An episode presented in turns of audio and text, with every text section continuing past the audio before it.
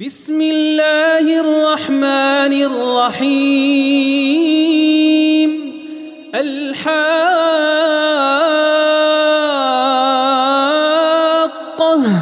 ما الحاقة وما أدراك ما الحاقة كذبت ثمود وعاد بالقارعة. فأما ثمود فأهلكوا بالطاغية. وأما عاد فأهلكوا بريح صرصر عاتية. سخرها عليهم سبع ليال وثمانية أيام حسوماً. فترى القوم فيها صرعا كأنهم أعجاز نخل خاوية فهل ترى لهم من باقية؟ وجاء فرعون ومن قبله والمؤتفكات بالخاطئة فعصوا رسول ربهم فأخذهم أخذة رابية. إنا لما طغى الماء حملناكم في الجارية. لنجعلها لكم تذكرة وتعيها أذن واعية. فإذا نفخ في الصور نفخة واحدة وحملت الأرض والجبال فدكتا دكة واحدة فيومئذ وقعت الواقعة فيومئذ وقعت الواقعة وانشقت السماء فهي يومئذ واهية.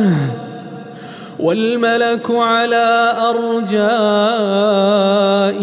ويحمل عرش ربك فوقهم يومئذ ثمانية.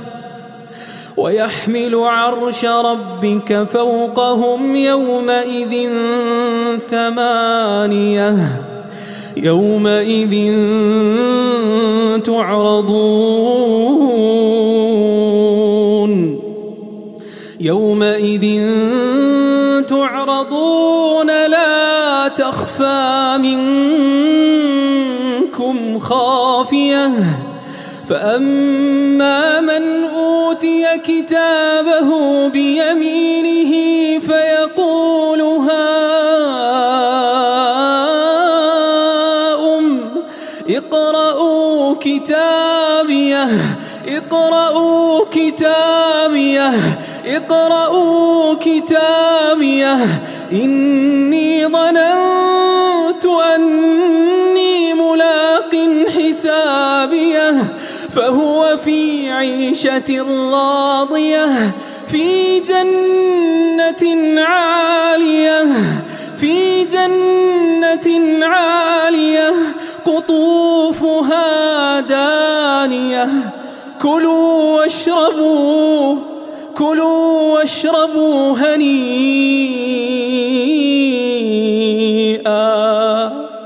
كلوا واشربوا هنيئا. بما أسلفتم في الأيام الخالية. اللهم نسألك الجنة نسألك الجنة وأما من أوتي كتابه بشماله فيقول فيقول يا ليتني لم أوت كتابيه.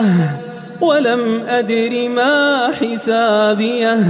يا ليتها كانت القاضية. ما أغنى عني ماليه. هلك عني سلطانيه. خذوه فغلوه.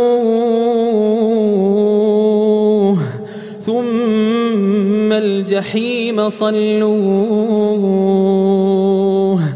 خذوه فغلوه ثم الجحيم صلوه ثم في سلسلة ذرعها سبعون ذراعا فاسلكوه.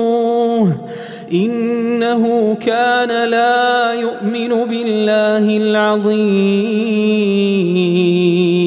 ولا يحض على طعام المسكين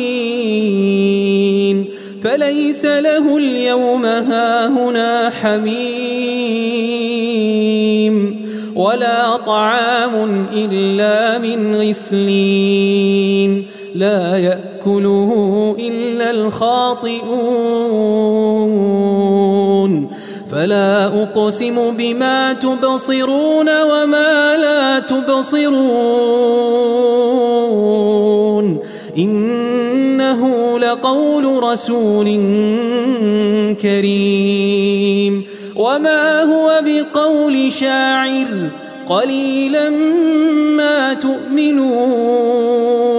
ولا بقول كاهن قليلا ما تذكرون. تنزيل من رب العالمين. ولو تقول علينا بعض الأقاويل لأخذنا منه باليمين.